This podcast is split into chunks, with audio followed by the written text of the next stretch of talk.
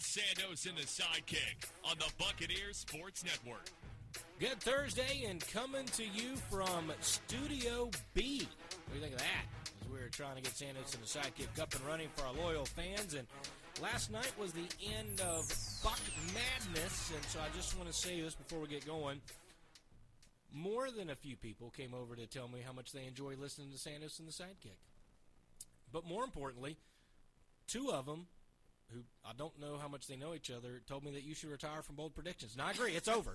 You should just pack it in and go, and you'll appreciate it. Janet Stork, who's been a longtime supporter of ETSU, huge supporter of the women's basketball program. She has an hour. I didn't know this about her. I've known her for a while. Hour drive to work mm. every day, and so you know how you kill a good hour of time.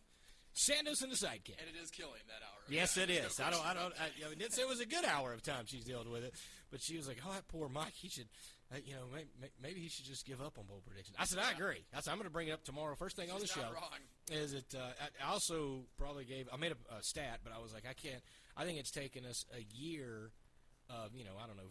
30 weeks, 35 weeks of guessing to get to eight wins, and I've magically got there, so we can talk about how great I am here in a minute. But uh, a lot to talk about. We will talk football from Studio B. We will certainly talk uh, the Buck basketball bashes, uh, spectacular Buck winners, or whatever it's called. And then uh, we'll go around the Southern Conference. We will talk uh, games because I think there are some interesting games around the Southern Conference as there are every single week. And now that everybody's jumbled up, so curious. I know my thoughts on those games. I want to hear Mike's thoughts and breakdown as well. And then bold predictions, in which uh, I've only got one. I've got to get a few more. So as we uh, go here in the show, and you see me perusing the, you know, internet or whatever, you'll know what I'm doing, Mike. It's not that I'm not listening to you, which I usually don't, but I'm, I'm also trying to find Yeah, a, a bold definitely prediction. the first few seasons of the show, it was just perusing whatever you wanted. I'd look over and you're looking at like fantasy football, or you're looking up like ancient uh, Mediterranean history, things like that. You know, because you're uh, intellectual. Man of the people. Yeah, absolutely. An academic. Uh, people don't know that about you, but you definitely are. And uh, this year, it seems like you are more, you know, dialed in, locked in, and it's not just in bold predictions. I think it's to the entire show, and it has showed on the show. Uh, so hopefully today's show it will show again for you. Uh, for my sake, I'm hoping that there is no show of your ability on this show, so I can show my ability. On Are you paid by the word? show. That's what I want to know. Are you paid by the word? There's got to be some sponsorship there with a company that has the word show in it. Yeah. Okay. Can't All think of one right now, but I, I, up with something. Showtime, maybe, maybe. Mm, maybe we can move and the Sidekick to Showtime. That's That'd right. Forget about Inside NFL. What about Inside Santos and Sidekick? What would sell more? Uh, Inside NFL. I get it. I get it. going. That's fine. All right, let's talk a little bit about this uh, ETSU Furman. First of all, I did go back and finally, th- it was actually this morning, I made it to the second half of the Citadel Furman so I could Oh. see the play. yes. Little backstory. So you come in yesterday, and it's I don't know three, four o'clock. Uh, right as one of our major pieces of equipment is failing in the studio, which is why we are in Studio B. And I ask you right away, okay, have you seen the play yet? Because I went back and watched the play, and you're like, no, no, no. I'm through about a quarter and a half, and I was like, oh my gosh, let me know when you've seen the play. And I have not seen you this morning until now, so I am excited to hear your thoughts. It is amazing to me um, because the first camera angle, I'm listening to the TV crew who is equally not sure what's going on because there is a random flag at the end of the reverse from Raleigh Webb. And fir- and I knew it the, uh, the penalty was on, so they're actually focusing in on like an offensive guard down the field, a cut block or something. Then they finally zoom in on the infraction. That is awful. I mean, he blocked he blocked the guy about a yard out of bounds, and I guess he held the block long. I, I, again, I agree with Coach Thompson. If he was shoved, I mean, he wasn't even what two steps maybe on on the. Uh, so basically, right. Two steps. you have the sideline, right? Then you have sort of that, that big five yard of white. That's sort of the get back area where people supposed to be behind and all that. I mean, he's not even halfway in the white. And I guess because he held the block a little too long, and I get it, you know, that's probably the rule, but sometimes it's about game management. You know, was that really worth calling? And then a couple plays later, there is a spectacular Spectacular. play for a fumble that I think got kind of yada yada in Yes, coach's comments about you know then the turnover because the defensive play to swat the ball away on a pitch and recover it like ten yards down the field was incredible. For those of us, uh, those of you that don't know what we're talking about, on the show Monday, we played some Brent Thompson audio, Citadel head coach, where he eviscerated. It seemed like more so the game of football rather than anything else. He did get rather upset about this call in the, I believe it was the third quarter still, where there was a Raleigh Webb reverse on a third down, 17 yards into Furman territory, wiped away by a block out of bounds. Now, the SOCON director of officiating defended the call this week. I'm sure you saw that. And I do have to say, letter of the law, it did seem like a penalty. Now, is it something you should call because truly it was what two or three yards at most out of bounds? I mean, at most. At, at most, and that's probably generous that we're being generous with that. I know referees aren't supposed to consider time and situation. You know, third and four, he's so close to it being. And I don't know where the block started. They didn't have that on the replay. Maybe the block started inbounds. And if it started inbounds, then that's an even worse call. Now, if for some reason the person that the Citadel uh, blocker was blocking was out of bounds, for whatever reason, again, I don't know why he would have ended up out of bounds in the first place. It seems like the block would have had to have started inbounds. Um, then maybe I can understand a little bit more. But truly, if it starts inbounds and then is pushed, you know, two or three yards out of bounds, to me, that's a great block. It's an incredible block to drive him off the field of play, and you're not going to stop blocking him just because you look down and you see your feet on the white. So, in that sense, I understand Brent Thompson's concern, but you make a great point about the play. I think it was two plays later from Elijah McCoy. He, and I'll try to describe this as best I can because it's not something I've actually seen before. Jalen Adams goes to run, you know, triple option for the usual, obviously. And Elijah McCoy, and he said post game, he saw this on tape again and again and again, recognized it, and think just think about how quick these things have to be firing in your head to be able to recognize it, go to the right lane. He swats the pitch out of midair and then recovers the fumble, and, essentially that sequence was the ball game, which again is where I can understand why Brent Thompson was upset, and in the fact that it's the heat of the moment after the game. Game's gone soft, and you know they're losing and losing and losing over the last couple of seasons. I get the timing of that penalty was harsh. I still think it was a penalty. Uh, I do think it's a soft call. I can see it both ways. The bigger issue, though, again, was the turnover and the fact that you turned it over on downs or via turnover six times in the game, or seven. I can't remember what it was. It was four turnover on downs and then Two fumbles and an interception. so I mean, absolutely absurd. 0 for 4 on fourth down. You know, that's the bigger issue. Elijah McCoy's play, you're absolutely correct, should have been the storyline there because in his first start in quite some time, he plays their bandit, you know, basically your Blake Bacher at stand-up linebacker off the 3-4. He goes in and swats it away, recovers it, and, changes the entire game. Uh, it had an absolutely massive contest. I think it was 10 tackles plus the forced fumble, fumble recovery, a couple of tackles for a loss, and a sack. And he equals how many tackles he had the entire year in that one game alone. That is someone, along with a number of others on the defensive side of the ball, um, that I believe is going to be perhaps, you know, should things go like they did against Chattanooga last week, a problem for ETSU. And I'm guessing you know, you brought him up last night in the coaches show, the other couple that I'm thinking of. You know, it's funny. I did bring it up last night. Now I'm trying to think. Um, Certainly the man that had 15 sacks his freshman year. uh, Adrian Hope. And has Uh, not and- really and- much since, but There was twice he went out of the game Mm. um, at that, and the first time I thought maybe a cramp um, for Hope, and then the second time looked a little more. He was a little more ginger on his leg, so I'm not sure the health. Now, we talked on a coach's show because they made a change, or me and you talked as well off air um, about they they run a three four, but they you know they don't want to call it a three three five, but they generally have a smaller safety type player normally on the outside. So for ETSU, think about where DeAndre Davis or Jay Harrison plays, and so that's sort of that role, the opposite of Bachroth, right? So Bachroth and Hope would be the same, or Porter, where they walk up on the line. And the backside is just more, you know, if there's backside pursuit, there's some more passing. They got to be able to run a little more.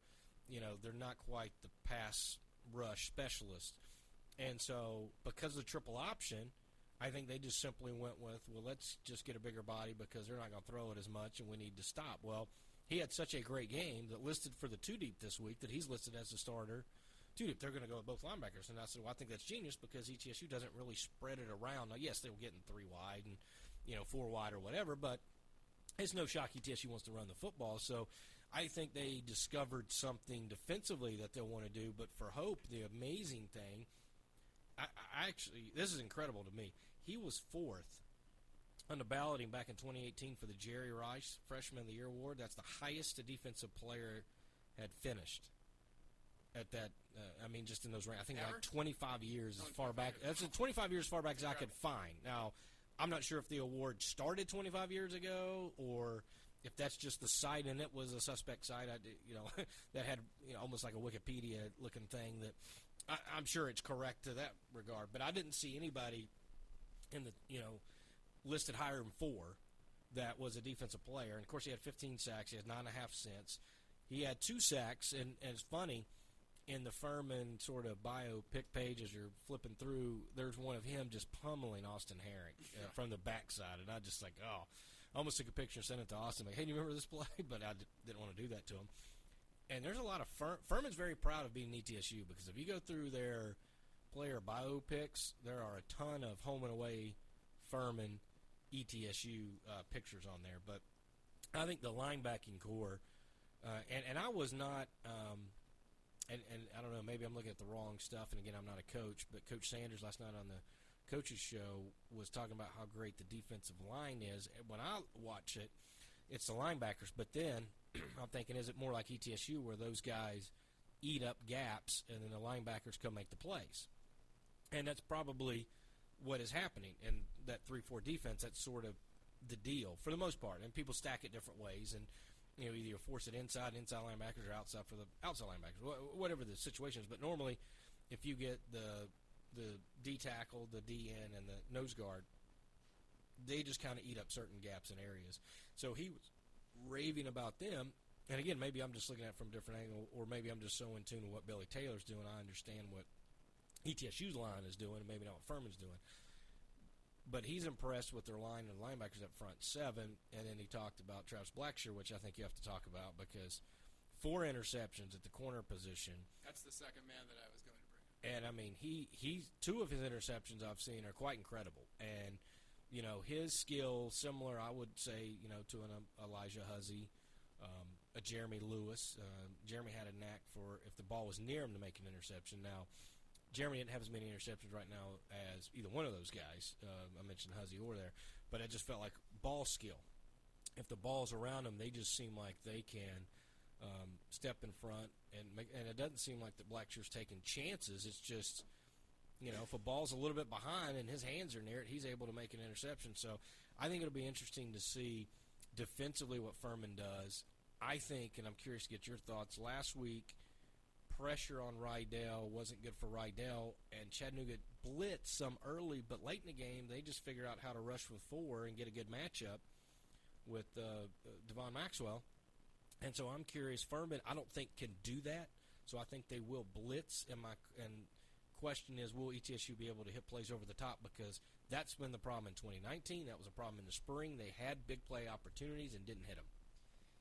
They also have been masters on offense of the big play themselves. I watched the Dominic Roberto run. That's the other thing I wanted to get to uh, out of that game against the Citadel for Furman. 90 yards at 5'11", 242. And I got to say, it was not a fluke, and, and he did not really have to break any tack. You know how you'd think, like, okay, 5'11", 242, he's probably not going to have breakaway speed. And I'm not saying his speed is necessarily breakaway speed, but he hit that hole on the right side, went down the sideline, and anyone that would have been even with him was not going to catch him. You know, there's maybe a guy or two down around the 20 or 10 as he was closing in the end zone that closed a step or two. You know, maybe, but it was negligible. I, I was quite impressed. Second longest run in school history. I'll be interested to see this week is Devin Wynn available because it's a groin injury that's keeping him out, and much like a hamstring or you know a quad, even just touchy. You know, there's no real timetable you can give. It's all case by case, and if it's just a pull, which it seems like it is for Wynn, you know, is that a week or is it three weeks? You know, him being back or not, I think will be big. But keep in mind, much like the success that they had last week with Dominic Roberto, it is not just Wynn. We know that Abrams is there too. He has not been a big factor in their run game. They like to use him, you know, more third down situations that uh, kind of, you know, do everything, catch it out of the backfield, um, affect the game in different ways back. Uh, they'll get you know seven to ten touches a game now. They want to have their bell cow running back first and second down, and Roberto more fits what they want to do there, obviously. And, and Wynn is kind of a can be kind of a road grader too. So those two are a bit interchangeable. Uh, Wynn is the better back, but Roberto, um, you know, can obviously hit the home run as well. Though if you do take out, and I know you're going to talk about this as well, but if you do take out his 90 yard run, he averaged like 3.8 a carry. So is he going to be able to have the consistent success running the ball? Because if Furman cannot establish the run this game, it is big, big trouble if they are forced to pass, especially not having an answer right now at the quarterback position. I'll say this when I talked to Clay Hendrix this week, he made it sound as if he was talking like it is going to be Jace Wilson. And you and me disagreed on this on Monday. You said you think Wilson's going to start. I thought it was going to be Sisson. It sounds like right now you're going to be right. Uh, I love when you say that. and, well, it's uh, basket it now because it doesn't happen very often. Uh, the quote from Hendricks was, and this was uh, right after the game Saturday. He said, We had a chance to really take command in the second quarter, but left some points out there. We had a bunch of opportunities to make plays in the passing game and hardly made any. There's some frustration there, right? But it seemed like when I talked with him midweek that despite the frustration, because Wilson was the one that was in during that second quarter and obviously missed some throws and ended up going, what, 4 of 12, it was a terrible day, uh, but he is still going to be the guy. And Hamp Sisson, it just doesn't seem like has shown enough. We know that ETSU is going to be the better passing team.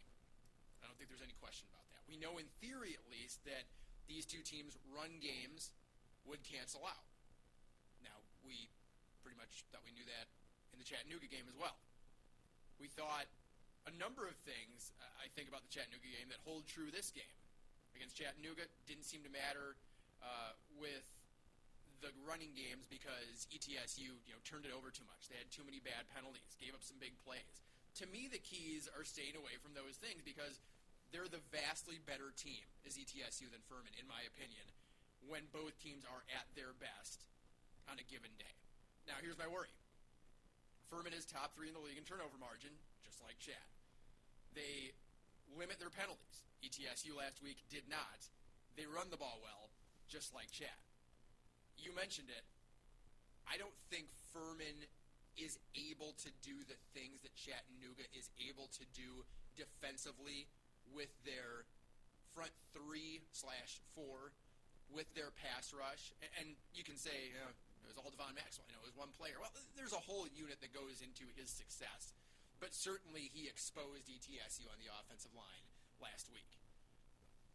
But I don't think Furman is as good as Chat up front.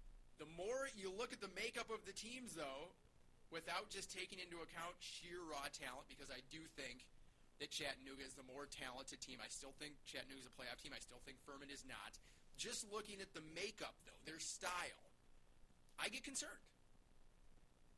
I think that if ETSU even eliminates some bad penalties, some turnovers, as long as they don't have the catastrophic moments that they did, they win this game.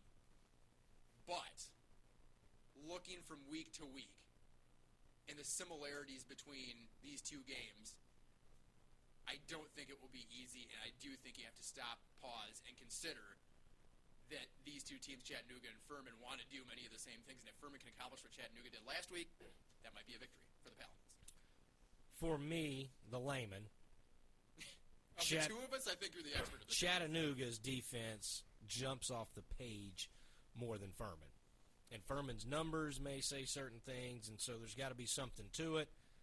But just watching Chattanooga now in person, too, that's a pretty stout defense that really does a good job of forcing turnovers. you look at competition, too, and I'm not knocking Furman's NC State or North Carolina A&T, but I just think Chattanooga's schedule still is stronger right now than what Furman is. And it's not been a bad schedule for Furman, but I do. No, agree. no, no. I It is, it is not. It's one of the better schedules uh, in the Southern Conference, and I would argue it's maybe slightly right behind Chattanooga as far as schedule play is going.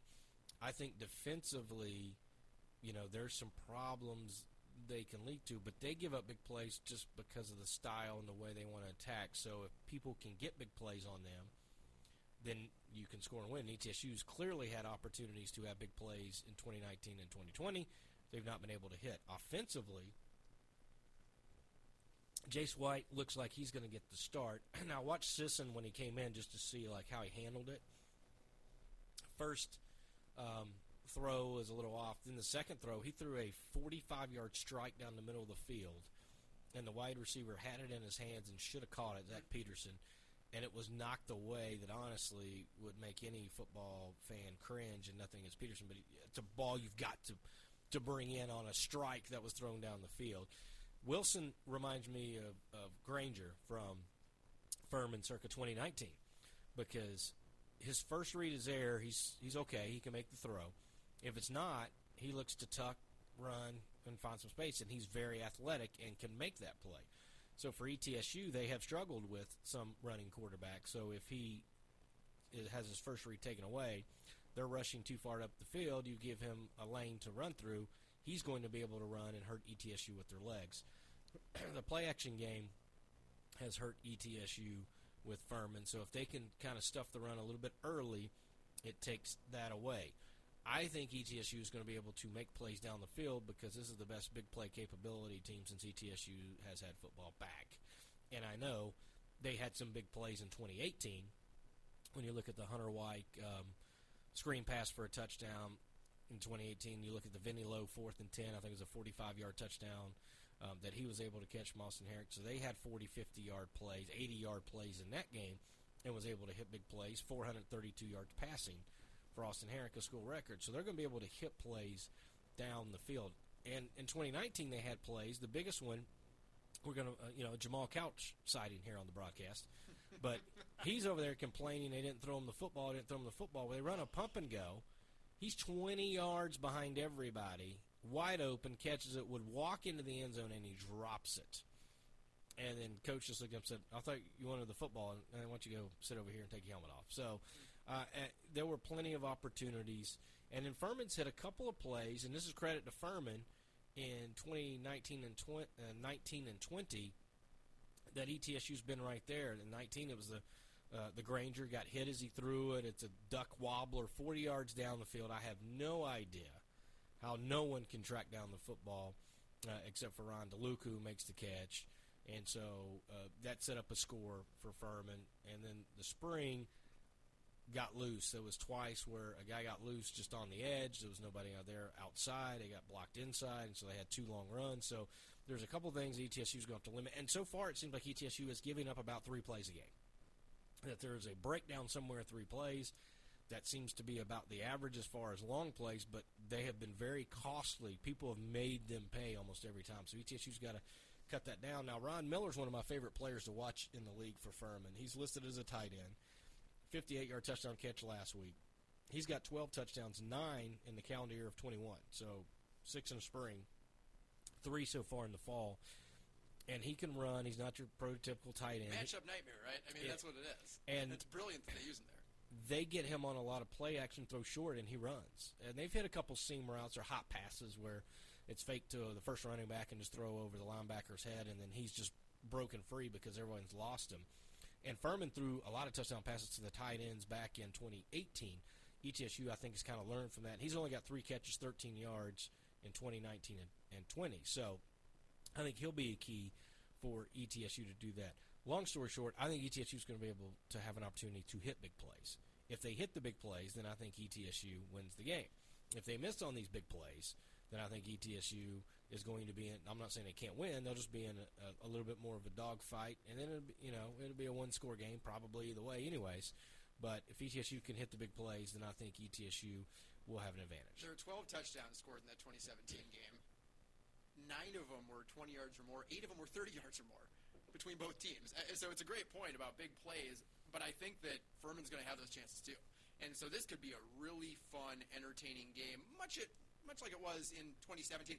That was a little more out of hand early, where ETSU was not really in the ball game after you know midway through the second quarter, uh, and just weren't really able to recover.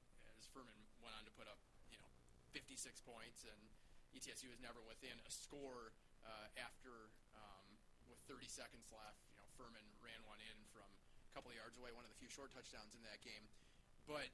I, I think defensively and offensively, Furman is going to have their chances for big plays, and so will ETSU. You know, Travis Blackshear, we talked about two thirds of an interception per game is third in the country. And Adrian Hope, we know, you know, the 15 sacks freshman year, he's only had, I think, I counted three in his last 13 games. After, of course, the 15 in his freshman year with the five forced fumbles as well. McCoy, we saw make those big plays. He's still working his way back from an injury, kept him out all of the spring. So I, I think he's getting stronger and stronger as things go along. And, and brilliant, we were talking about starting those two, uh, Hope and McCoy. I, I absolutely love that because they're listed as the same position. It would just be a shame to not have them on the field if you're a Furman fan at the same time. Um, let's just say that much like we thought with Chattanooga, you know, you're going to have the running games cancel out. And you've got two really good defenses. There's got to be ways where each team can beat the other that are a bit more unconventional, and that's, of course, why we do this podcast. We want to find those things, right? And so for ETSU this week, I think it's, it's special teams, and I kind of harp on this, you know, week in and week out, a bit like Randy Sanders. But there are a lot of differences between ETSU special teams wise and Furman, and, and really you can find ETSU uh, any given week where they're doing, you know, something if it's conversion wise or you know red zone, uh, if you want to count that as a conversion too, uh, turnover, special teams. This week it's special teams. They're five yards per punt better in the return game and 10 yards per kick return better than the Paladins. So if this is the type of game that it's been the last couple of years, because remember, what, what were the scores? Uh, 17 10 and 17 13. Last couple of years, Furman's won. Uh, if it is a nip and tuck affair, then field position is going to be huge. And the Bucks are also averaging five yards more per punt than the Mocs are. With ETSU, I think there's a chance to get Tyler Riddell back on track because I think he'd tell you, and Randy Sanders has certainly told us during the week, that he missed some throws last week. He was not at his best. So not only is it special teams for ETSU, but getting him back on track because Furman has just eight sacks. And again, this feeds into that can Furman do what Chat did up front? Chattanooga has 20 sacks this year, two and a half times what Furman has. So I don't think that they can. Now, on the other side, Furman's going to be able to do, I think, that same thing against ETSU. They've allowed just four sacks all year. That's one of the best marks in the country, and ETSU was at just five until last week when Devon Maxwell destroyed the entire game. So they've given up just four sacks. Now, it's going to be a lot easier for those quarterbacks to operate when they're not under pressure. That being said, you'd think that they would have been able to this year, and they really haven't, whether it's been Hamp Sisson or Jace Wilson. So they're going to be able to keep the QB clean. ETSU's weakness defensively is up front. They're hurting for depth, and they're hurting for guys that can disturb the quarterback. Uh, if Furman can get up and force ETSU to battle from behind, I think, and start's always important, but I think especially this week, that would be huge because they are plus 20 in the first half. They're minus 30 in the second half. And they're one of just two teams in the country at the FCS level to not allow a fourth down conversion. So if they can establish themselves early, back ETSU into a corner, they've had success in those last ditch situations. There's a clear blueprint for success on both sides. I think that ETSU, if they can turn this into a bit more of a track meet up and down, Furman's not going to be able to keep up. I just don't believe. Tyler Riddell is going to have time. Can he make the throws? And if there is some gambling in the secondary from a Travis Blackshear, uh, if Adrian Hope and Elijah McCoy are going to be able to perform at a high level and and get into the backfield, you know, does that secondary for Furman make the plays? Blackshear has this year. He's one of the best at it. But on ETSU's side, same thing. If Furman's going to have time, can their quarterbacks make the throws? Because Mike Price, Elijah Huzzy, Karan Delens, Tyree Robinson, you know, throwing, you know, Chris Hope, you know, others, um, Giorgio Megwu, who's you know been called upon now because you've got a couple of injuries at that nickel position. Those are going to be the players, I believe. Those two defensive secondaries that can greatly swing this game. Will they? I think the one that does it better has a great chance to win. ETSU has to be better on first down. Last week, 15 of the 30 first down plays went for two yards or less, their worst of the season. It was their worst on third down because they averaged third and nine. So got to be better on first down so that third down's better. Mentioned penalties. Penalties hurt Furman last week, but that's not generally something they do. We saw the penalties start to mount up on ETSU. I think if ETSU, I think ETSU is going to have an opportunity to make some plays down the field. I think they're going to have to. I think you'll see Randy Sanders and I think you'll see Furman try to run some quick hitting throws early for both teams to get their quarterbacks a little bit of confidence. The one question mark I would have for Furman is if Wilson struggles for a couple of quarters, does Hamp Sisson jump back in there? Where is Wilson's head at? Or do they even run a couple of packages where Sisson runs out there? I think Furman's got a little bit of edge there on if they want to do some creative stuff. It still doesn't shock me that they go with Wilson again to see sort of what he can give you, but because he got pulled mid third quarter last game, I would say the leash is short. And honestly, he threw a three yard pass that went for a 58 yard touchdown, and he handed the ball off for a 90 yard touchdown. He had a hard time moving the football any other time. And they were, you know, four or five three and outs after the couple of scores. And so I think even after the weird punt play, you know, they went three and out and kicked field goal. So I, I think there's some issues with Wilson Young, you know, trying. So I think they'll try to get him some throws. It wouldn't shock me if either team went play action and threw the ball in the very first play of offensive series. Now I'm not saying down the field trying to take a shot. I'm just thinking something that's safe, easy, a play action, throw in the flat, get a four or five yard completion try to get something going confidence wise. And then last week was a matchup really where I think Jacob Saylors, because they wanted to get more laterally, it was a game that was built for him. Well, Quay Holmes has had good success against the Furman defense. And so I'm curious to see if it's a little more in between the tackles with Holmes early and then going to the outside with Saylors late as opposed to last week where it was Saylors on the outside and then try to hit Holmes up on the inside. So I think the offensive line needs a bounce back game for ETSU not to get into this too much, but if you win this game, the pressure's a little bit off because you still have Western Carolina in the schedule, and the most games you can lose then in the regular season is three. And you have a Power Five win over an SEC team. To me, you're a lock for the playoffs if you win this game. How does ETSU respond from the loss? Were they getting a little complacent and love with themselves? You know, I think they were a little juiced up for the Chattanooga game and got them a little out of whack, and then they tried to settle down as the game went along, but you know there was some um, some issues. There was a couple of line again. It was alignment issues um, that caused those long touchdown runs. Can ETSU kind of correct the alignment issues? It was also the alignment issues that cost them in the Wofford game. So I wouldn't shock me if Furman doesn't do a little bit of motion and shifting just to see if they can get ETSU out of their gaps and confused, and then see what happens there.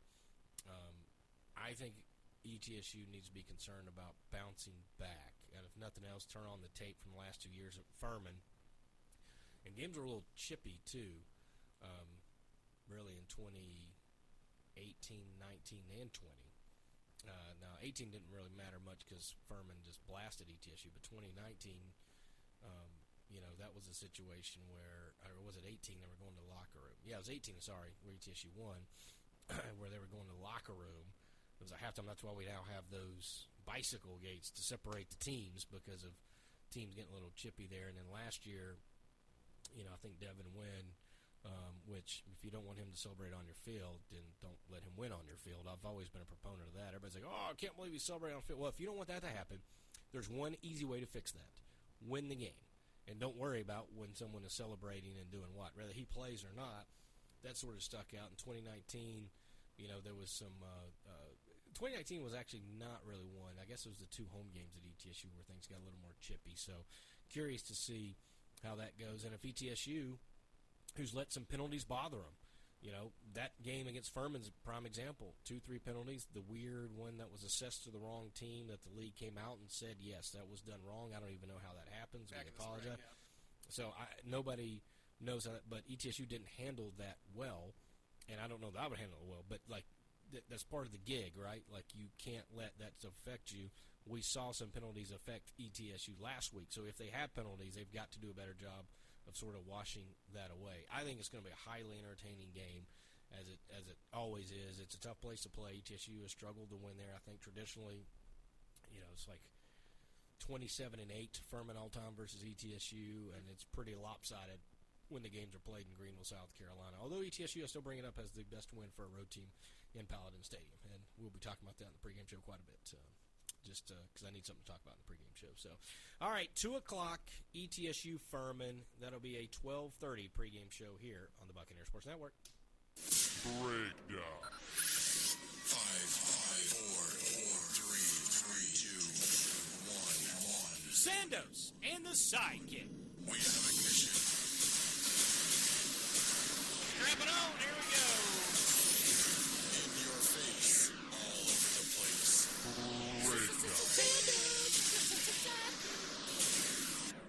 Think about when this bumper plays is poor Jan Stork just trying to wake up on her drive, and this coming on and just Jan just oh god, what is happening? Yeah. I feel a little bit bad. It's an intense bumper. It, it is. It's one of our favorites. That's why we keep playing. When we find a favorite bumper, we just wear it out. SoCon preview, Chattanooga at Samford. We've both talked about how we view Chattanooga and ETSU as very similar teams. Now the Mocs beat the Bucks last week, so if you want to give them a slight edge, understandable. So if you give them a slight edge to them going to Samford versus when ETSU did, that's also understandable. But remember, the 103 combined points scored and how the Buccaneers were that day, considering the defensive effort, maybe a bit fortunate to come out with that victory. One big reason they did was the passing game rose to the occasion. Career highs for Tyler Riddell in passing yards and passing touchdowns. If you view the teams as similar, the way that myself and Jay do, and you think the games will unfold the same way, then the question becomes if you plan on giving up 28 points, can or excuse me, 48 points, can Chattanooga and Cole Copeland rise to the level that ETSU did in the passing game? I'm guessing Chattanooga is not planning on giving up 48 points. They're going to want to keep it in the 20s, as Wofford did with the Bulldogs last week, because I'm not sure that they can keep up with Samford, that being Chattanooga, if they're firing on all cylinders. But I think they also believe that their defense is better than ETSU's and will be able to keep it relatively low. What about you? I think it will be lower scoring than what ETSU was able to do. I'm kind of curious. This game to me is more about Samford. Can they figure out the matchup, which was for the game versus ETSU, was for them to just go fast and not let ETSU sub. Chat doesn't particularly sub as much as ETSU, so be curious to see if the number of plays could wear out Chattanooga. And the one thing I do know is, you know, it's all about matchups. And for whatever reason, where Samford has Wofford's number, Samford has not figured out Chattanooga. Chattanooga's rattled off six in a row, ten of the last eleven. So I, it's hard for me to predict an upset when you just give generic facts of a team has a team's number. So I think Chattanooga's going to win. I think Samford could make it interesting if they could get the score up. But if this game is 21 17, 24 20, then it's probably going to favor the Chattanooga Mocs. For Samford, Demarcus Ware hasn't played since the early stages of the ETSU game. They're just going with Jay Stanton with a mix of an occasional multi-talented Montrell Washington, unconventional run design. Those traditional carries, though, are all going for Stanton, and he's been fantastic. Last week, 130 on the ground, just 12 carries. He benefits obviously from everyone having to stop the pass game first. Uh, Welch, Washington, AJ Tony, and others. Most intriguing matchup of the weekend, at least in this game, and it might be in terms of the entire SoCon this weekend, is Devon Maxwell and his 10 sacks against any and every offensive lineman that tries to stop him. I think Samford, if they can pass protect, I actually do think they have a chance to win. I think if Maxwell gets in there and bothers Welch, there's no shot. Now, I do think Chattanooga is going to win the game, But if Samford can pass protect, I'm not sure. I think that could be a competitive contest. 11 straight games, Samford has not got to 30 points against Chattanooga. Wow. Uh, that's mind blowing. well for the Mocs. Mind blowing. So I think uh, the Mocs, and I'm sure the Wise Guys will have an absurd amount of over under on that game, but I would see this as a 27 20, 24 21, a 17 13. I mean, I could, I would see this a low scoring game. If Samford could get to 30, I'll be honest, and unless it's just turns into the ETSU game, because I would have said if Samford got to 30 against ETSU, it would be a tough day for the Bucks, Yes. and ETSU was able to to pick up the win. But with the run game and some of the things that Chattanooga has big play ability, they could still hit big plays in the run game and don't necessarily have to pass. But if it gets to 30, I think Chattanooga could have a hard time in this game. My real thought is that there, I don't see Samford getting to 30.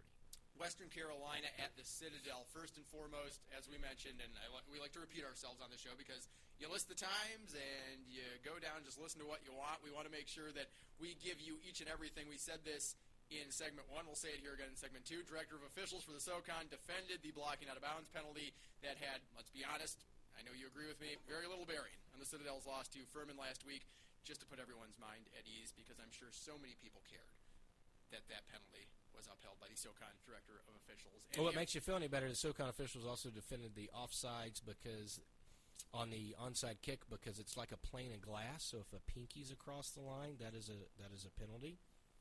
And uh, I wanted to send a message to the SoCon and say, could you please show me any time in the history of the game where on an onside kick a pinky was offsides and you've called that? If you could find it anywhere, you won't get a wrath from me. But I, I so same same guy defended that with that statement. It's one thing to say offsides, yes, we confirm. It's another thing to say, well, it's really like a pane of glass. So if just, I mean, if an eyelash is over it, I mean, we got to call it. Yet I've another, never seen that. Yet never another reason that you have to take everything that directors of officials. That's right. They're defending their guy. the That's right.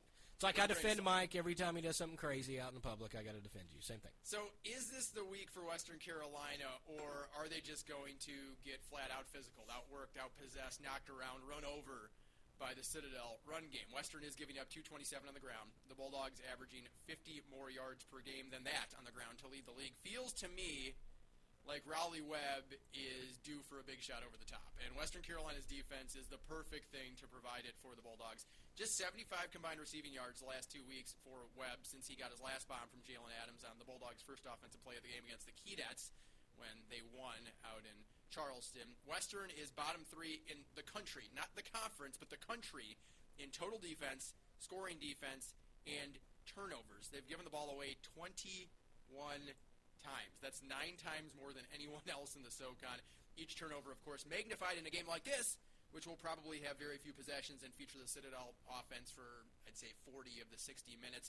For Western offensively, where they absolutely have to clean it up, they're coming off a bye week. Will there be anything that changes for them? They hope that Kenny Benjamin stays the same. He had his best week as a catamount against Mercer on the ninth, 149 total yards. Carlos Davis threw every pass for Western with Rogan Wells not playing. And after Mercer got blistered by VMI last week, the 10 point loss at home to the once league undefeated Bears for Western doesn't look quite as good as it once did. All that being said, I do think this is a close ish game. And again, much like the Chattanooga game a few weeks ago, where it was 45 17 Mocs, I said that about the Western and Chat game, and it was com- completely wrong. But then the Mercer and Western game nailed that. I think the Citadel bounces back, but maybe it's 28 21, something along those lines. I- I just can't see how this game will get out of hand one way or another. If Jaylan Adams throws more than three passes, they lose. More than three. Wow. I think they'll throw three passes. He'll go two for three, throw for a touchdown. 95 yards, Yeah, 80 yards sure. Rogan Wells is, and I don't know if his gamesmanship is listed as the starter. I think that changes. Now, again, we all know that these are put out by the teams, and it's not like the NFL where you are obligated and fined by the league if you put out misinformation. This happens all the time. So I don't know if he's really going to start or not. I feel much better about Western's chances on the road if Rogan Wells is playing. That being said, I think the Citadel Homas had like 40 minutes of total offense in the game last week at Furman. We'll probably have something like that. I don't think Western can make enough plays defensively to get Citadel off the field. I think this could be one of the quickest games in FCS uh, this week because Citadel's going to have the ball more than others, or if Western turns it over. If this game was in Cullowhee, I would be much more apt to give a better outlook for Western because I think they would be able to make enough plays to be in it. That being said, I agree. I don't. I'm not thinking Citadel's going to win 24-10. I'm thinking it could be a one-score game, but because of Citadel ground and just grind it out, and then they'll take a shot over the top, hit one touchdown, and if Adams only throws about three passes, then I think the Citadel will win this game. And I think special teams, the Citadel um, probably has a slight. That's one thing I think West Carolina is still struggling with too, in the other facets of the game. But I think I don't see Western slowing down the Citadel's ground game, and I think the Citadel will be very content with three, four yard gains all day long in this one. Wofford at Mercer, the most clear cut game of the week for me. Ironically, also the one I want to talk about the most. I don't think there's any further regression coming for Mercer, and I don't think there's any sudden emergence for Wofford on the horizon either. I am of the belief that the result against VMI was a one off for the Bears, and they're somewhere between a league undefeated and a team that got smoked 45 7 by VMI last week. I had Mercer middle of the league in the preseason media poll. I still think they're a 500 team at worst maybe a five and three team at best. Quick thought on that. Do you still agree? Five and three. I'm just trying to think. They've still got to play ETSU. They've still got to play Chattanooga. They've still got, yeah, yeah. I could see five and three. Yeah. Here's why I still think they're middle of the league and they're not a league contender. Quarterback's a problem, and, and I think coming into the year we knew it would be. Carter Peevy was going to get the reins after he split time with Harrison Frost last year. The two were pretty equally average if not maybe a slight advantage for Peevy. But Peevy is given very little opportunity this year, and the job early on goes to Fred Payton, who, in my summation, just looking at it, has been bad. Now Peevy did play a little bit last week, three for six, 93 yards in that late garbage time touchdown, the only score for Mercer against VMI. I wonder if we don't see him again this week to try to switch things up and see if he's learned anything from sitting for the better part of the last four games if that's the case, I believe he's the better option than Payton. I think Mercer can be competitive as long as they limit turnovers and don't throw and fumble their way right out of a game as they did last week. I mean, again, you look at it and we discussed this Monday, but they had to have been kind of shell shocked out of the gate. Really couldn't recover. I think the game was decided those first two possessions when VMI went up 14 less than two minutes into the game. Mercer didn't respond well to the adversity they faced, which, if we're honest, was their first real adversity under Coach Cronic in a big league game since he's been there. I mean, you look at the spring, and yeah, they were in contention, but they lost a couple of games early on uh, in that spring season, and so they weren't truly in league title contention. And then early on this year, they're projected middle of the league. There's not really the expectation, right? They had won four of their last five SoCon games entering the year, so I think that maybe down in Macon, there were some that were like, okay, let's keep it going. But it was more, I don't want to say pipe dream, but it was more of a hope, a wish. And then all of a sudden you're 3 and 0 and things are starting to get real. And then you got a game against the defending league champion against the national coach of the year. And all of a sudden you look around and say, oh, guys, this means something. And they didn't respond well. And they weren't able to recover from that bad start. And so that's why I think it's a one off. And I think they're going to because I think Drew Cronic is a good head coach. I think they're going to be able to say a lesson learned, move on, running game, defense. It's all solid when given a fair opportunity. And by fair, I mean when your quarterback hasn't already torpedoed your entire game plan two minutes into the action.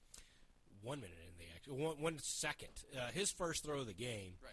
was so far high and wide mm. that the guy guarding the guy 10 yards down the field caught it and walked into the end zone. Like they ran a quick slant. Whoever shot it, the guy that had the go route, his man intercepted it. Wow.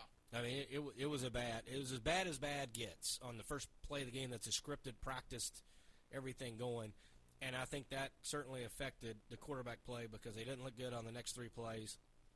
VMI came right down Seth Morgan with a, you know, rare rushing touchdown from about 15 yards out for him. So, I think 14 nothing, getting things, and then they got out of whack. They didn't really offensively to me. They looked. We got to score all these points at once, and I think that's the first time I've seen panic in Mercer where it was like, hey, you know, it's four. We're two and a half minutes in. It's 14 nothing. We're at home. Run the ball, run the ball, figure it out, and then they they did not, and they threw all these passes, and it was bad. This is a a matchup between a couple of young quarterbacks, and I'm assuming for Wofford that Bryce Corson will start again. If he starts, um, and is he the running quarterback or getting throw? Now he threw a couple of darts down the field to get them in field goal range, and I did go back and watch that. Wofford missed a 41-yard field goal that was not tipped, that was short. I set up Monday, and then I thought that that didn't sound right. Surely it got tipped, or I'm just misremembering. I went back and watched it a couple of times, and that's all I really watched was that last drive. Um, and he made some tremendous throws, um, some on the run, some across the middle, a couple third and longs, fourth down conversion even. I thought did a great job get them in scoring. Matter of fact, on a scramble play, they almost won the game two plays before they tried to kick the game time field goal. He got out of the pocket, of course, and he's rolling to his right, throws back across the field down the middle to a guy that was wide open, and the guy diving had just hit off the left hand fingertip. It was just about, I don't know, two feet, probably too far. And even if he makes the diving catch, they're right there at like the two yard line. But if he puts it two, three feet uh, back more, again, this was a tough throw. He's rolling to his right towards the sideline, throwing back across the middle. Cardinal sin of quarterbacking, It- but it, it- works when guy's wide open. And what? And that's what I was going to say. It, when he first started to throw it, and, and again, I knew they had missed a field goal, so I knew like nothing crazy was going to happen. But at the same token, when he threw it, you have that gasp of like, "Oh no, what is he doing?" And then there's a guy just come running wide open into your screen. And you're like, "Oh my goodness!" And then when you see him almost drop it, and then of course it's the Wofford uh, broadcast. Who you, you know, you got uh, Tom Henson and Jim Noble, and and they're trying to be as neutral as they can. But there is a gasp of like, "Oh my!" They thought they could win the game on that play, and it cer- certainly would because they would have scored with about 14 seconds left and barring a miracle. So he certainly has the ability to throw the football more, and we all know that's what they want to do. That being said, they ran the ball for 300 and what 66, 36, whatever it was. It was an absurd amount. I think this game could have like 600 yards rushing, and I would be excited for it. I really think that would. I think these teams will go back to, and again, this worked for Wofford. They were able to have 200 yards passing because they had 300 yards rushing, and they need to run the ball to get the pass open. And for Mercer, I think they just got to get back to do what they want to do, which is do all the smoke and mirrors and run the football and try to get 200, 250 yards on the ground. It wouldn't shock me if there's 500 yards combined. Honestly, I wouldn't be shocked if there's 600 yards on, on the ground and not much passing because I think both teams can have success running the football. And then it comes down to which quarterback can make a throw. And I think if this wasn't a home game, this is at Mercer, right? If um, this wasn't at Mercer, I know you'd be shocked, but I would almost call for the Wofford upset. But because it's at Mercer, I'm going to lean the Bears. Well, I talk up Mercer and say they're going to be better. They're middle of the league. Quarterback's a problem, but I still believe in them. Watch me turn into a Wofford fan. Five losses in a row. But I want to be fair because three of those have been by one possession. They've been in games, had a really bad 15 minutes against Furman, and couldn't get any offense going against Kennesaw State. Those were the other two losses that they didn't lose by one score. And the one compelling thing this week is going to be if the Terriers will be able to have the success in running more their quote unquote traditional style of play. Again, I put quotes around it because I'm just you know looking at stats and how things have unfolded in their past versus last week. 40 minutes they possessed it.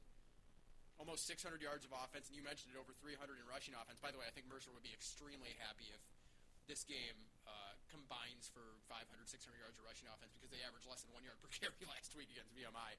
Uh, great signs for Wofford that they were able to put up those numbers last week. We know Samford's defense is pretty soft. And at least on paper, Mercer's is much better. How much success can the Terriers have this week doing what they did last week? I hope they stick with doing what they did because, to me, playing that way and being able to do it well marks a chance to return to the top of the league. Obviously, not this year because you've got Josh Conklin just fighting for his job at the moment. But if they win a few to end the year, I wonder if they save their head coach's gig and then build on a foundation that, granted, is only one week long but shows promise. It all starts with this week. All that being said, they also have to force more turnovers. Only seven this year, tied for a league low, so that too. And they need to be better on third down on both sides of the ball because they're last in the league offensively and defensively. And they also have to figure out who their quarterback's going to be. If it's Wyrick, if it's Derek, if it's Coriston. And I think Coriston does present some intriguing things that you haven't seen from Wyrick and Derek. But is he going to be able to sustain his success over a long period of time. It's the same thing with Jace Wilson for Furman, right? Like flashes are there. Hey, he can make some throws. He's done some good things. In his first start, he looked good. Now he didn't put up record-breaking numbers or anything like that, but he looked solid. But then last week he was four for twelve. Uh, you know the ups and downs when you don't have a quarterback. When you have three, you have none. Right? When you have two, you have none. People even say. And right now, Wofford has three. Now we haven't seen Wyrick in a few weeks, and Derek hasn't been very good. Corson's been all right, but none of them are winning that job. I'm going to give you my favorite stat Okay. because you know I will. Seven and zero since joining the Southern Conference. Wofford over Mercer, so that's 2014. Two of the three wins have been one point 34 33, 28 27. Now they blew them out in 2019 41 7. Did you know, Mike Gallagher, the last time the Mercer Bears defeated the Wofford Terriers, and I know you're dying to hear this, 29,225 days. Stop it! Are you serious? 29,000. 1941 was the last time the Mercer Bears defeated the Wofford Terriers in football. Do you hand calculate that, or you got a little cheat sheet that you're using there? You, you know my math. I have a cheat sheet. There's no way I can calculate that. 29,000 days. Does the streak end? Now that's the longest day counter I've ever heard you use. I've never heard one longer than I think. I think eight thousand is the longest. I've got. Uh, we had. I think we had an 11 when Did you? when Okay. football first came back. There Okay. was. I was there here was. for that. They had. it was like a road game, road win, and some kind of, some weird thing. I'll say this though. Now they didn't play. If you reverse the one and a four, 1941, 2014, right? So you have obviously. Twenty thousand 73 days, right? Sure, yeah. uh, di- didn't quite go there, but they're seven and zero. Mercer's looking for their first win, and normally, you know, I would always go with well, the matchup says you go with Wofford, and honestly, if this was at Wofford, I'm telling you right now, I would I would slap the table and go, Oh, you'd love to. "Yo, I'm going the Wofford Terriers. Josh Conklin's the greatest coach in the history of the You know, it's my guy. He's my guy. I'm going to go Mercer begrudgingly, and I think it'll be closer to the 28-27 that they had a few years ago back in 2017. I think it will be that type game, 28-27. I think the teams will be able to move the football up and down the field, and the 34-33 could be closer to it as well. I think this will be a high-scoring affair with teams running the football all over the place. Um, and I think the Mercer Bears will squeak out in another heartbreaker for Conklin and the Terriers. Conklin, Cronic, Battle of the Seas, great coaching matchup, and I'm excited for a great B segment, B5, Buck basketball, buzzer beater blocked.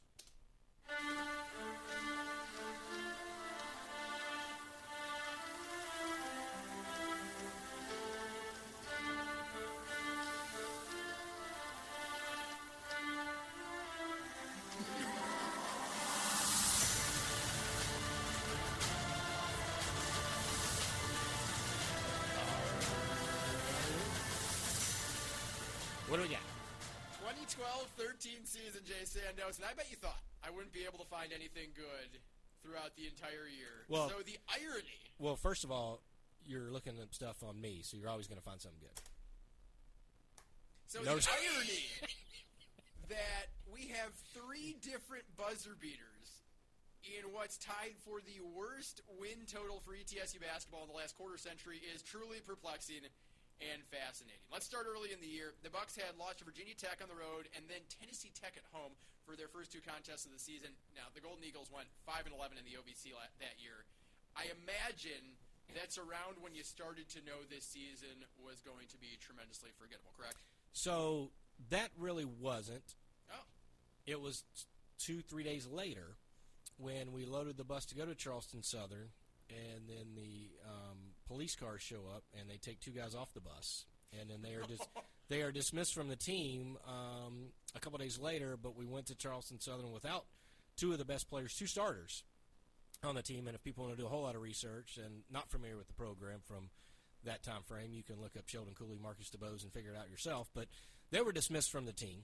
Uh, that was my sign that it was going to be a bad year when two starters who averaged a lot of points from the previous year were not going to be on the team. And I had, I'll be honest, zero faith going down to Charleston Southern uh, because it, we were sitting there. There was a delay. Next thing you know, two guys are asking off the bus. There's not a whole lot of words. We played the game. It was only a day or two later that everyone kind of got the story on what had really happened. But we went down there shorthanded with that, and so I, I that was my sign of it wasn't going to be a good year. Well, if you had zero faith going into the game, I imagine 15 minutes into it, when Charleston Southern was up 35 to 15, that you had uh, what's less than zero, like absolute zero faith. This is about as bad of a start to the season as you can imagine. But the Bucks reel off a 16 to three run to end that first half, cut it to seven. They come all the way back to tie it at 57 with 53 seconds left, and then this. So McLean will get it to Kennard Gaston Gaillard with 20 seconds to go in a game. 20 seconds to go in a game where tie score Charleston Southern. ETSU with a rock. McLean with it. 15 to go in a contest. McLean still at midcourt. 10 seconds. Lester Wilson with it. He attacks. A floater. Off the glass. No good. Ball tap. Gadsden Gilliard layup. He missed it. John Walton got it. John Walton with a tap and 3.7.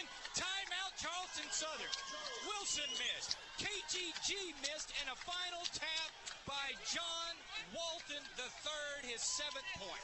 59-57 the final. John Walton, maybe the most anonymous Buccaneer on this list of buzzer-beating winners. Spent just two years with ETSU. Transferred to Troy. Actually turned into a pretty solid player. 11 points per game, 8 rebounds per game for the Trojans in his final year there. he wanted to be a three point shooter, and so he went to a school that let him be a three point shooter.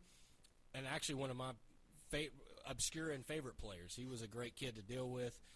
Uh, good attitude, uh, just very coachable. He was a fun kid to be around, and so I was very happy for him because, you know, he had put in the work his freshman year and didn't get a lot of action, and then able to come in and, and get the big tap in. And anytime I get a good KJ, uh, KGG reference, Kennard Gadsden Gilliard, and the thing I remember most about that game was anytime we played in South Carolina, which is where Kennard is from, his family, friends, contingency of 20 or 30 were strong. They were loud. There were possible fights in the parking lot afterwards. Like they were, they they brought energy. And Charleston Southern's gym is one of the worst uh, abominations in the history of college basketball, along with USC Upstate. And both those places, the fan base was ran out of Dodge because Kennard Gadsden Gilliard's family and friends and cousins and everybody else that came would just overtake a gym and wear people down. And then the, they actually stormed the floor. And again, there's only 185 people can be in that gym, but his family stormed the floor after the game was over. That's one of my favorite memories on that. Besides John Walton having a massive tap. So if Walton's the most anonymous Buccaneer on this list because of just his two years in Johnson City, I'd imagine you'd agree that these are the two most anonymous buzzer beaters on this list simply for the fact that they meant essentially nothing in a lost season. After ETSU beat Charleston Southern, they lose 10 of their next 11. And we're 2 and 11 Can- going into Atlantic Sun play. Can we talk about the next two games though? Because I got good stories Oh, on them. feel free. So the next two games are Georgia and Milligan, and I sent Elias Sports Bureau messages for I don't know a solid month before they told me to leave them alone. I think this is a modern day college basketball record that will never be unmatched. Mike Gallagher, I want you to read off the screen here. Am I on the right game? I am. Uh, yes, I am on the right game. Can you tell me what Georgia went from the free throw line? Uh, from here, it looks like 0 of 1. Can you tell me what Milligan went from the free throw line? From here, it looks like 0 of 0. two consecutive games, not a made free throw. 80 some minutes, and I didn't go back and see when a free throw was made previous and before. 80 minutes of modern college day basketball. Zero made free throws. It's the greatest free throw defense in the history of the game in modern era. And I can't. The one thing Elias finally did respond to me about leaving them alone said it was humanly impossible to go back through all because all the stats aren't kept like the NBA, where they're like, listen, if this is NBA, we could punch in a few things, get in the archives, we can go. But college basketball and people uploading NCAA, like, there's just no way to know. So unless someone can dispute me, it's the greatest free throw defense in the history of the world of modern basketball. Zero made free throws in two consecutive games. Go. And if that is what is memorable about this season, You daggone right it is. it is a truly representative thing to know how the season was going. Can I give you one more? Sure. Okay. Then uh, where was the VCU game? VCU game was oh, that they before? just smacked the Yeah, but I got to get one. Okay, so it's coming right out of the uh, Hawaii trip, right? ETSU got hammered uh, in Hawaii three straight. Come home right before Christmas break, play VCU. Uh, there's a guy you may or may not have heard of, Troy Daniels, NBA Mm, yes. shooter. He hits eight threes early in the game. early in the game. Early in the game. Shaka Smart sits him down. Somebody goes over there and tells him, hey, the school record, you know, is nine if he wants to go for that. So he sits for four minutes, gets back in the game, hits a three, he's got nine. So he sits back down, and they're like, "Well, that just tied it. Don't you want to put him back in?" After two and a half minutes of not playing, he gets back up, gets in the game, 30 at this point, right? takes another shot. It's good. Here's my other favorite. Minute to go in a game, somebody reaches over, I think from ETSU staff said, Hey, the dome record's 10. Does he want the dome record? he gets put back in with about 30 seconds to go, hits another three. He finishes 11 for 20 from three point range. The dome, it will retire since we don't play in the dome anymore, as the dome record of 11 threes. A school record, a dome record, and a heartbreaking watching that every single time. Uh, as it went down, as VCU uh, barely escaped 109.58. A 49 point win. Wow. And the fact that he hit 51 if my math is correct. Uh, 50, uh, 109, it? 58. Yeah, you're right, 51. Yep. I, I, undersold it. Sorry. Uh, that's got to be one of the only 50 plus point losses in ETS. It's the second one I can remember because we lost to Syracuse also uh, on another trip to Hawaii uh, that we'll get into a little later on this year. But uh, that was that was a 50 point game in which Murray Bartow used all of his timeouts before the first media timeout. It was 26 nothing before the thing got going. Okay, this is too much buck negativity. Let's go back to the positives. ETSU was a middle of the league team going into February as they rebounded from a tough non-conference and pretty much were win- winning every other game. So you go into Febru- February where you at least have to admire that they weren't giving up here in the dome against Lipscomb. You got to play the clip. That's I- how this works. I know, but I want to I want to talk about one more loss. But No, uh, no, no okay. more Uh, losses. all right, all right. Stramaglia. Back to Jones. A three over Hurt is up and good. 36 for Jarvis Jones. Alexander trying to get to the rim. Shot up, no good. The tap on Hurt, no good. And the ball game is over. ETSU wins by a score 90 to 88. Firstly, you sound like you're on your deathbed of a broadcast of that game. I don't know what happened, but uh, that that did not sound like you were in an all right state of mind or a physical condition. Uh, and you're not often in a good physical condition, so maybe that was it. but 90 points scored that game for ETSU, their most uh, of the season against a Division One opponent. 36 for Jarvis Jones on his 22 shots, and now we get to celebrate him because this is his third and final buzzer beater as a buck, the most on this feature. And you'd probably think, wow, as I did, he must go down as one of the greatest bucks ever. But I was shocked looking through the record book. Never averaged more than six points per game until his final year with the team. Not one of the Bucks' 42 1,000 point scores. Please help me understand this. Well, number one, that was his senior year, his fifth year senior year, and he missed the first six games because he was academically ineligible. Hmm. So he finally got eligible, and Jarvis just sort of had a flair for the dramatic. Like, and he, obviously he had his senior year, he had some monster games where he would score 30 points or whatever. And again, two players on that team that were expected to take a lot of shots were not on the team anymore, which makes that even more odd because you talk about we missed the two guys early in the season are gone from the team. Then Jarvis Jones can't even join the team until I believe the game at Ole Miss, which is mid December. So we missed the game at North Carolina, which you're not going to stop me from talking about this. ETSU looked like a bad episode of the movie Hoosiers, where seven guys were dressed out in the warm up lines. North Carolina lets their JV team run out with them. There's like 37 dudes in warmups doing layups, and seven on the other side. And I pride myself a lot where, and, and I think at this time, um, I think Tranbarger was his first year. And so he was uh, traveling. No, it was Tom Conrad, I think. Con- Conrad was with me this year, which is why we had 10 losses. So Tom Conrad's riding with me. And I always made a joke. I was like, Tom, if nothing else, I feel like we could always whip the other broadcast team if we need to get in a scrape. And so I'm like, oh, yeah, Jones Angell, North Carolina, I probably could take him. You just got to take the color guy. Well, I stood up to go introduce myself, and I headbutted the guy in the belly button, and it's Eric Montross. And, oh my God! and he's wearing the shirt where he's got the two bloody eyes from the Duke game. Oh. And that's what he's wearing. I look at Tom. I'm like, buddy, we ain't winning this war. So I knew it was going to be a bad day. Number one. legit seven foot, right? He, was, he went Yes, yes, seven one, and every bit of it. Then we had the layup line where we just looked like a bad one A team at like the biggest six A, eight A, whatever A you have in your state. Then ETSU went over 11 minutes without a field goal in the first half, and when they finally hit a three to make it like a 33 to seven game, the fans applauded in sarcasm, and Mike White, who's the SOD, turns and looks at me, and he is just screaming the accolades of all of ETSU greatness to Carolina, which I had to calm him down. I was like, first of all, you're in the wrong place to yell at. Yeah. Number two, I just have a question for you. What did you think would happen when we had seven people, and that includes walk-ons, that were only, you know, injury, kicked off the team, academically ineligible. Like we're just we're trying to beat them with something called a Unio Barrueta in the game, right? And a Mario Strag- uh, Stramaglia. So that's what we're trying to What beat was the first Carolina with. Unio Barrueta.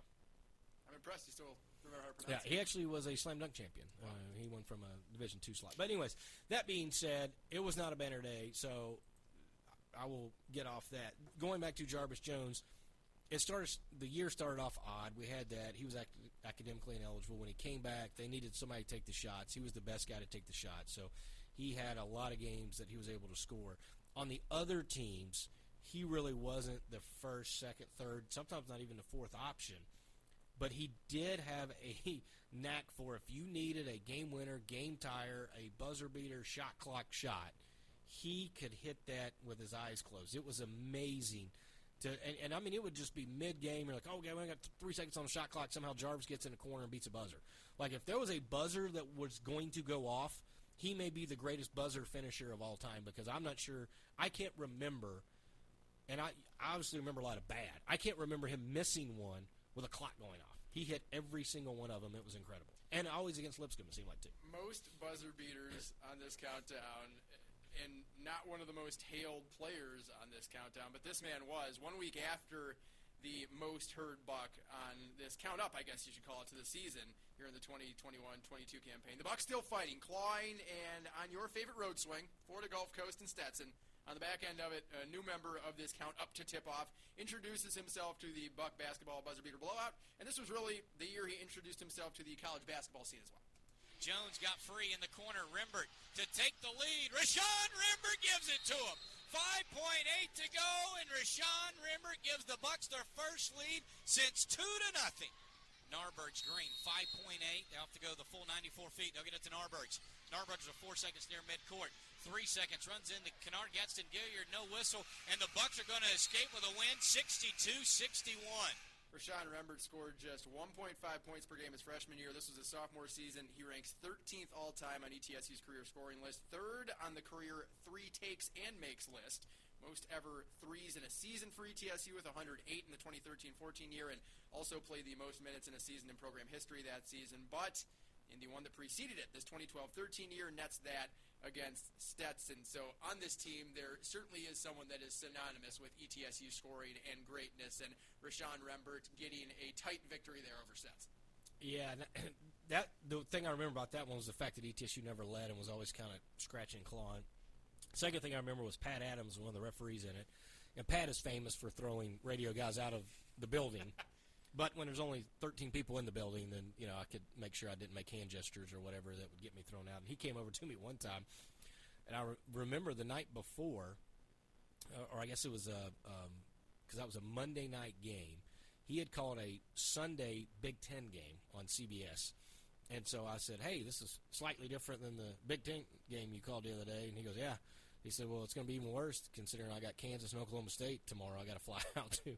And so I joked with him about that, just about the game being ugly and not a lot of scoring going on. And then all of a sudden, Rembert hits the shot. We get the win. I'm doing the post game show, and he walks by me. and goes, "Well, that certainly got more entertaining." And he just walked off. So, um, always enjoy getting to know a lot of those guys and banter with, with officials. And that's not that I like all of them, but it is fun sometimes to get in a situation where Pat ended up calling in the league for a while, and so he saw me enough that if something happened, I could say in a break, like two or three possessions later, "Hey Pat, can you just so I can tell people what happened?" And then he would tell you. He'd be one of those guys that like if you made a hand gesture now and he didn't like it, he'd throw you out of the building, as we know from previous uh, conference tournaments. But it's certainly if you got to a point where you weren't you could get on a scale with him, he would come over and explain stuff to you in a way that at least you know you could sound much smarter than what you were. But that game was a much needed win late in the year, but it was a forgettable year that ETSU wanted to turn the page quickly. Yeah, they got the victory there, but four weeks later they lose by 21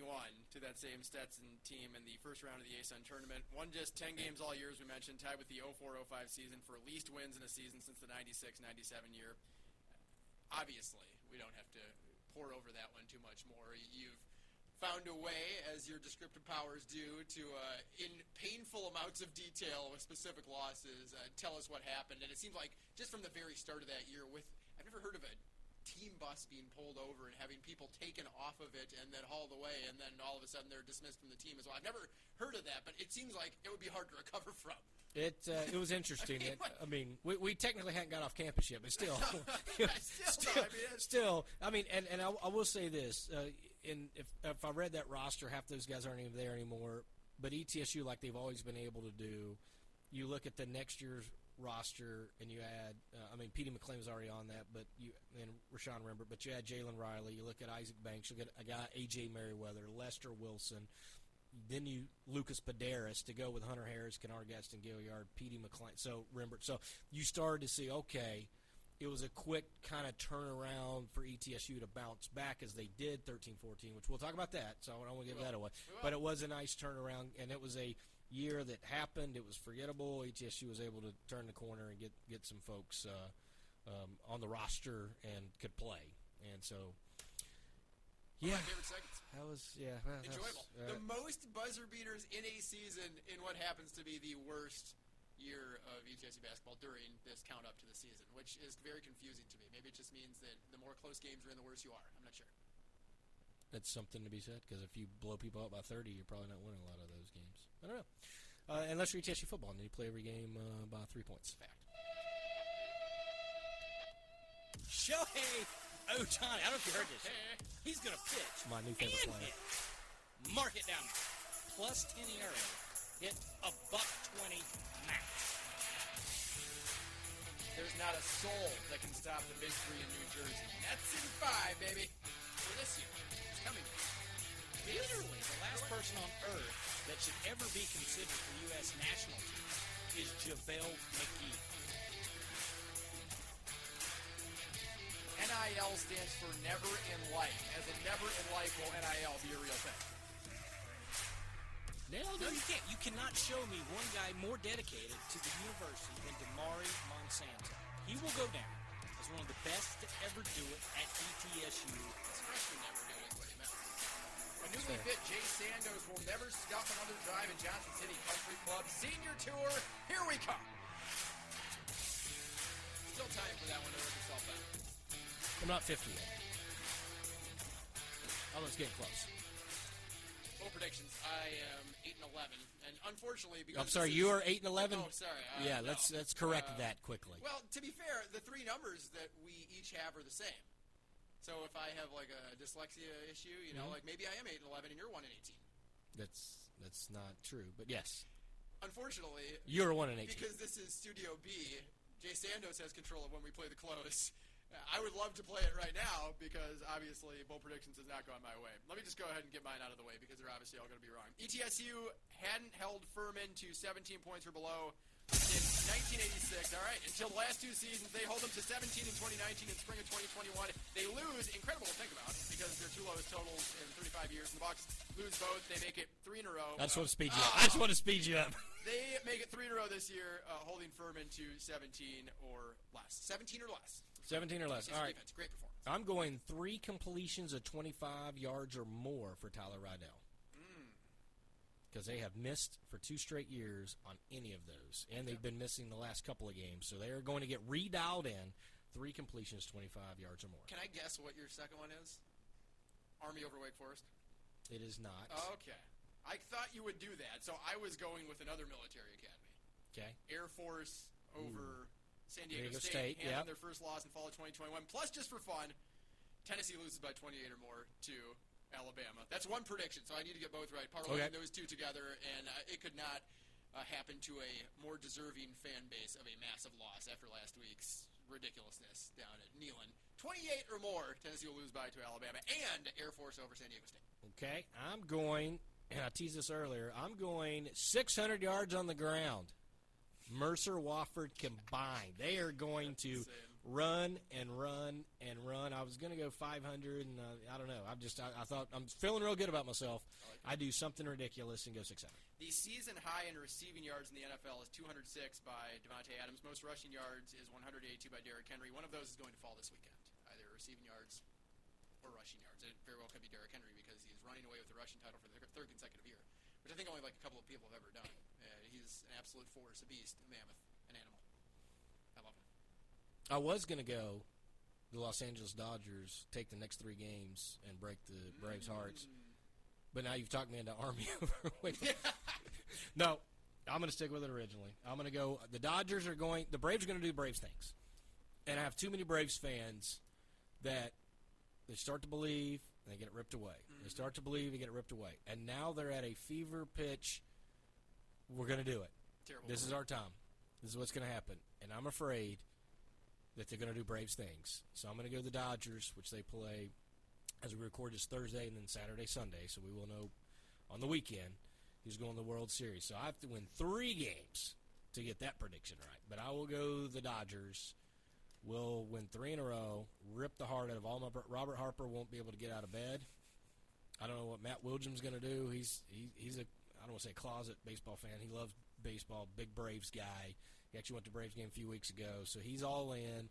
Harper's all in. All my buddies that are Braves fans, and they're just going to have them ripped away because they're going to pull Braves things. in a rare twist of fate. I think I'll be rooting for that as well because if it means pain for Matt Wilgem and Robert Harper, I am on board. and and me winning another one, you're all for Well, that. I'm, I'm for it. That's what I'm saying. Like, I, I really can't afford to have you get too many more right, but there is a special set of circumstances where I will be cheering for you, and this is it. Matt Wilgem, Robert Harper, stay in bed all Sunday, pull the covers over your eyes, try to get out of bed Monday for work, but if you can't, just remember, it was Jay Samuels that did it to you, and I was right by his side, cheering for the Dodgers. Let's go, LA! All right, so that, that'll do it for our show. It should be entertaining. Bye week next week. That doesn't mean we're not going to have a show. We'll just catch up on some other things we want to talk about, and of course basketball.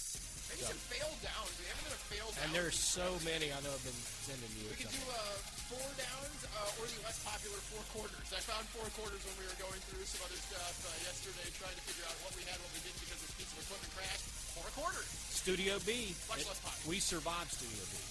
So we'll see if we get back in Studio A for Monday. Two o'clock kick, ETSU Furman. We'll recap it next week on another edition of Sandos and the Sidekick. Back in Network!